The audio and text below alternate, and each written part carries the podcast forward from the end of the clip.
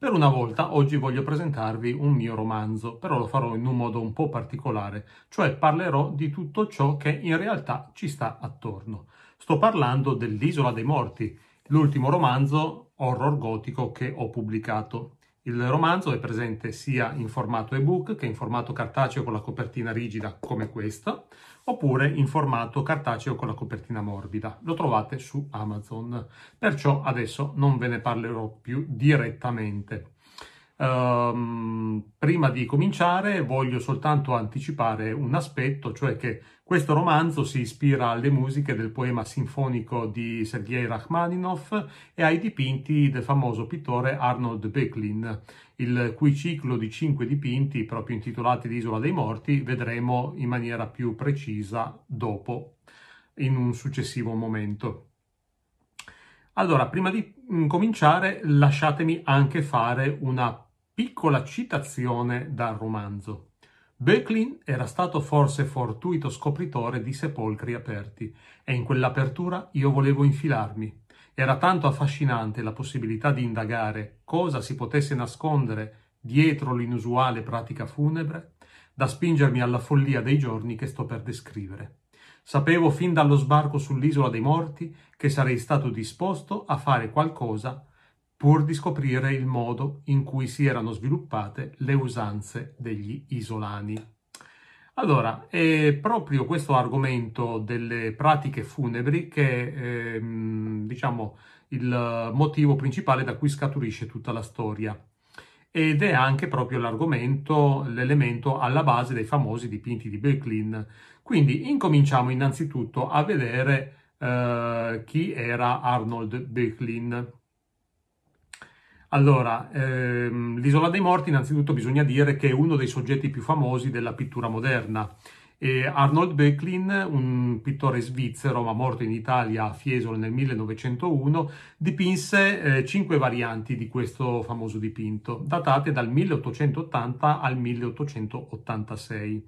Eh, come vedremo, uh, si tratta di una serie di dipinti che ha ispirato l'immaginazione di milioni di persone, nonché stuzzicato la follia di un uomo come Hitler, per fare soltanto un nome. Arnold Böcklin contemplava tra i suoi antenati uh, niente meno che Hans Holbein il giovane. Uh, forse vi ricorderete di questo pittore, il famoso ritratto di Erasmo da Rotterdam. E, um, studiò l'arte del paesaggio eroico alla scuola di Johann Schirmer, laddove paesaggio eroico significa grandi alberi, maestosi scenari, atmosfere intense, come questi che vi faccio vedere, questo per esempio, oppure quest'altro o questo ancora.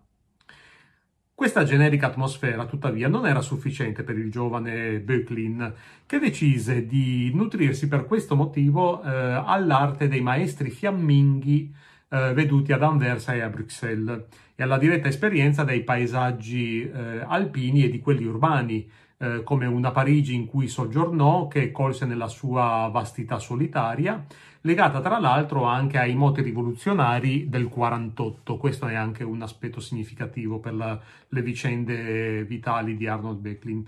Amareggiato per, però, eh, Böcklin tornò a Basilea, dove era nato.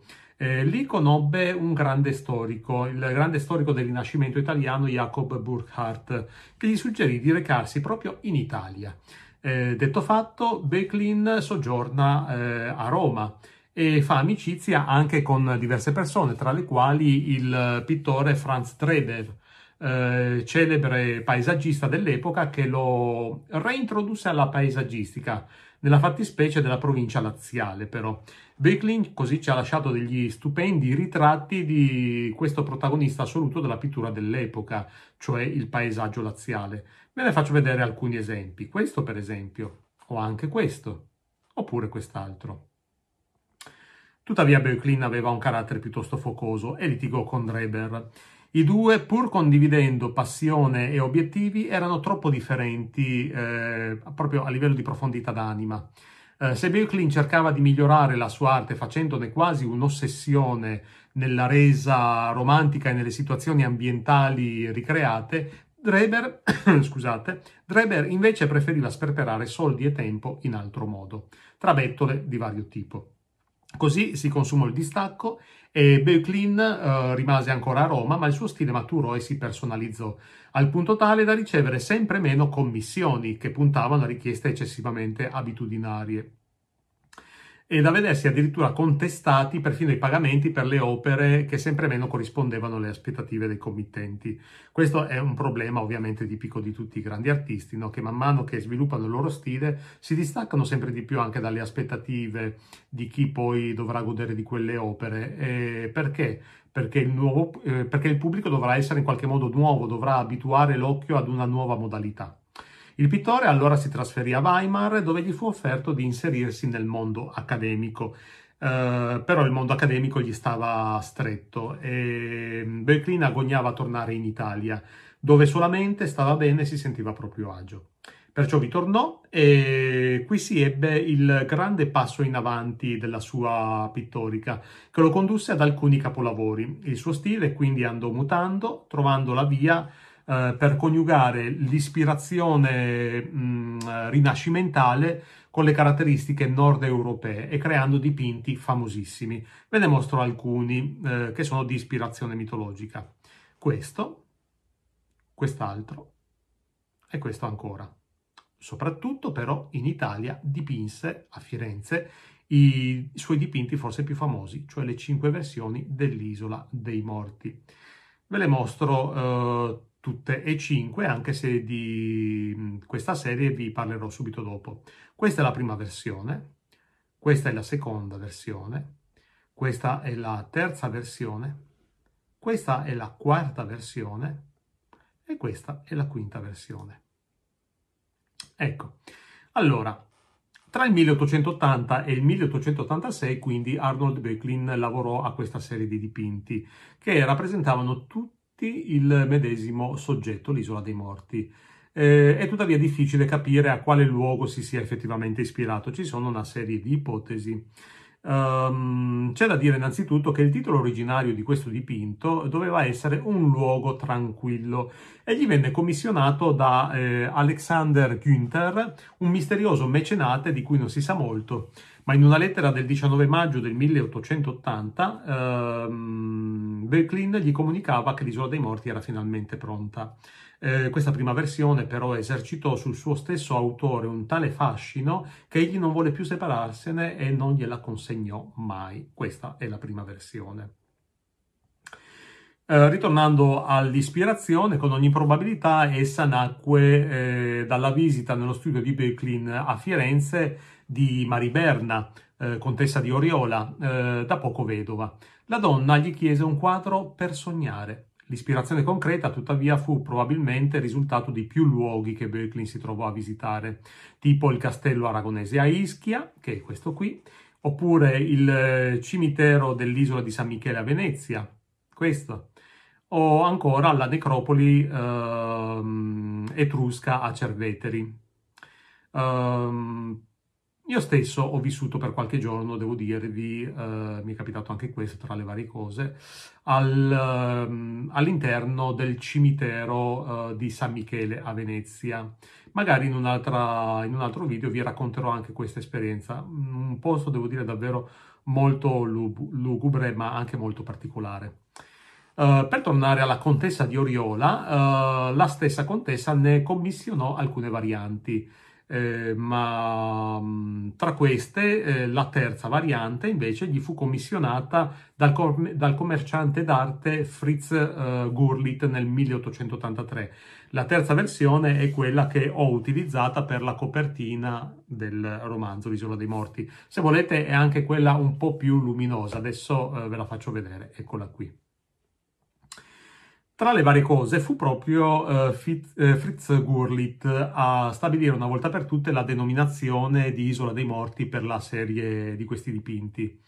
Uh, oltretutto questa terza versione che vi ho appena fatto vedere fu quella preferita anche da Adolf Hitler che lo acquistò e oggi si trova alla, all'Alte Nationalgalerie di Berlino. Nella roccia a destra oltretutto sono conservate le iniziali AB del pittore svizzero. La quarta versione invece noi la possediamo soltanto eh, um, con una fotografia in bianco e nero perché andò distrutta durante la seconda guerra mondiale, mentre la quinta versione fu eseguita su commissione del Museo di Belle Arti di Lipsia eh, nel 1886. Cosa dire però della seconda versione? Leggo un brano tratto da un sito inchiostro virtuale. Si differenzia dalla versione originale per pochi dettagli e soprattutto per la gamma cromatica che vira sul blu e sul giallo. L'isola appare quasi la stessa, solo più luminosa. Gli alberi più nitidi, il cielo non è più grigiastro, ma è di un blu notte che invece di rassicurare è ancora più sinistro e forse era proprio l'intento di Arnold Böcklin.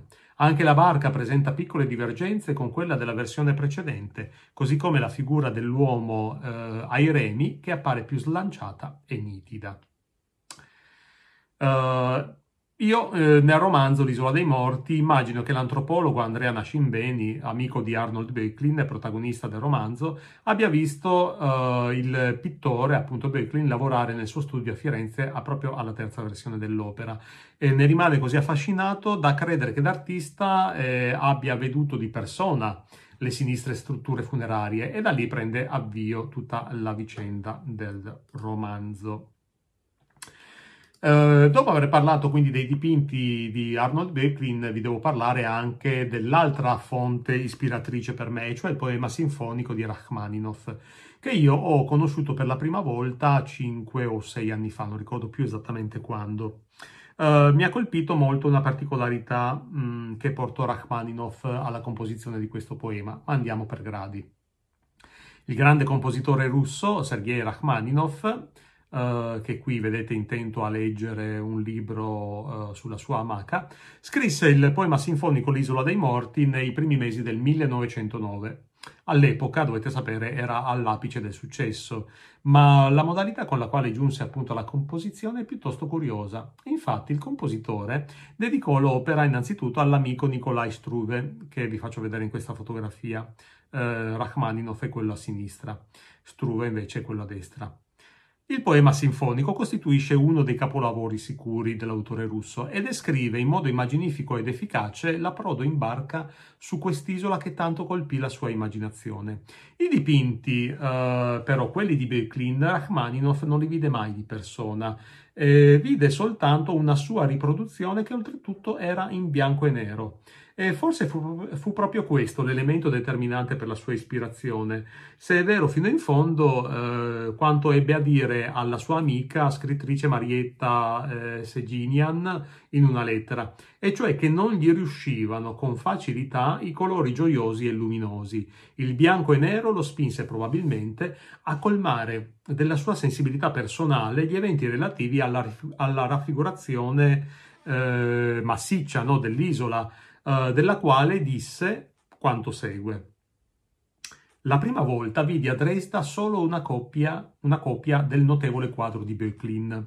La composizione massiccia e il soggetto mistico di questo quadro provocarono in me una grande impressione ed essa determinò l'atmosfera del poema. In seguito vidi a Berlino il quadro originale. A colori non mi emozionò particolarmente. Se avessi visto per primo l'originale, forse non avrei composto la mia Isola dei Morti. Il quadro mi piace di più in bianco e nero. Eh, questo è quanto viene riferito da um, Eero Tarasti in Semiotics of Classical Music, How Mozart, Brahms and Wagner Talk to Us uh, di Walter de Gruyter del 2012. E quindi insomma è molto particolare no? questa modalità espressiva di Rachmaninoff perché sembra che abbia proprio voluto riempire dei suoi colori questa immagine in bianco e nero che però gli suscitò molto interesse. Quindi, eh, sebbene Rachmaninoff si rifiutasse di pubblicare un programma di ascolto del poema sinfonico, una qualche sorta di guida per l'ascoltatore, l'elemento magico ispiratogli dal dipinto di Böcklin e che ispirò tra gli altri anche il compositore Max Reger nel 1913 con quattro poemi musicali, traspare comunque splendidamente dal brano. Eh, tanto da evidenziare alla mente e al cuore dell'ascoltatore una storia che colma di magia e forza narrativa si alterna tra vicende di morte ed amore. E questa è anche un po' proprio la storia all'interno della mia versione romanzata dell'Isola dei Morti. Così Enrico Girardi, musicologo milanese, descrive brevemente l'andamento musicale del poema. Sentite come lo descrive. La dinamica immobile dell'acqua si coglie fin dall'apertura del sipario negli ostinati di arpa, archi gravi, clarinetto basso, corni e timpani. Lo sciabordio della barca mossa dai remi dello psicopompo Caronte è reso da un ritmo in cinque quarti. I pedali suggeriscono la calma della scena.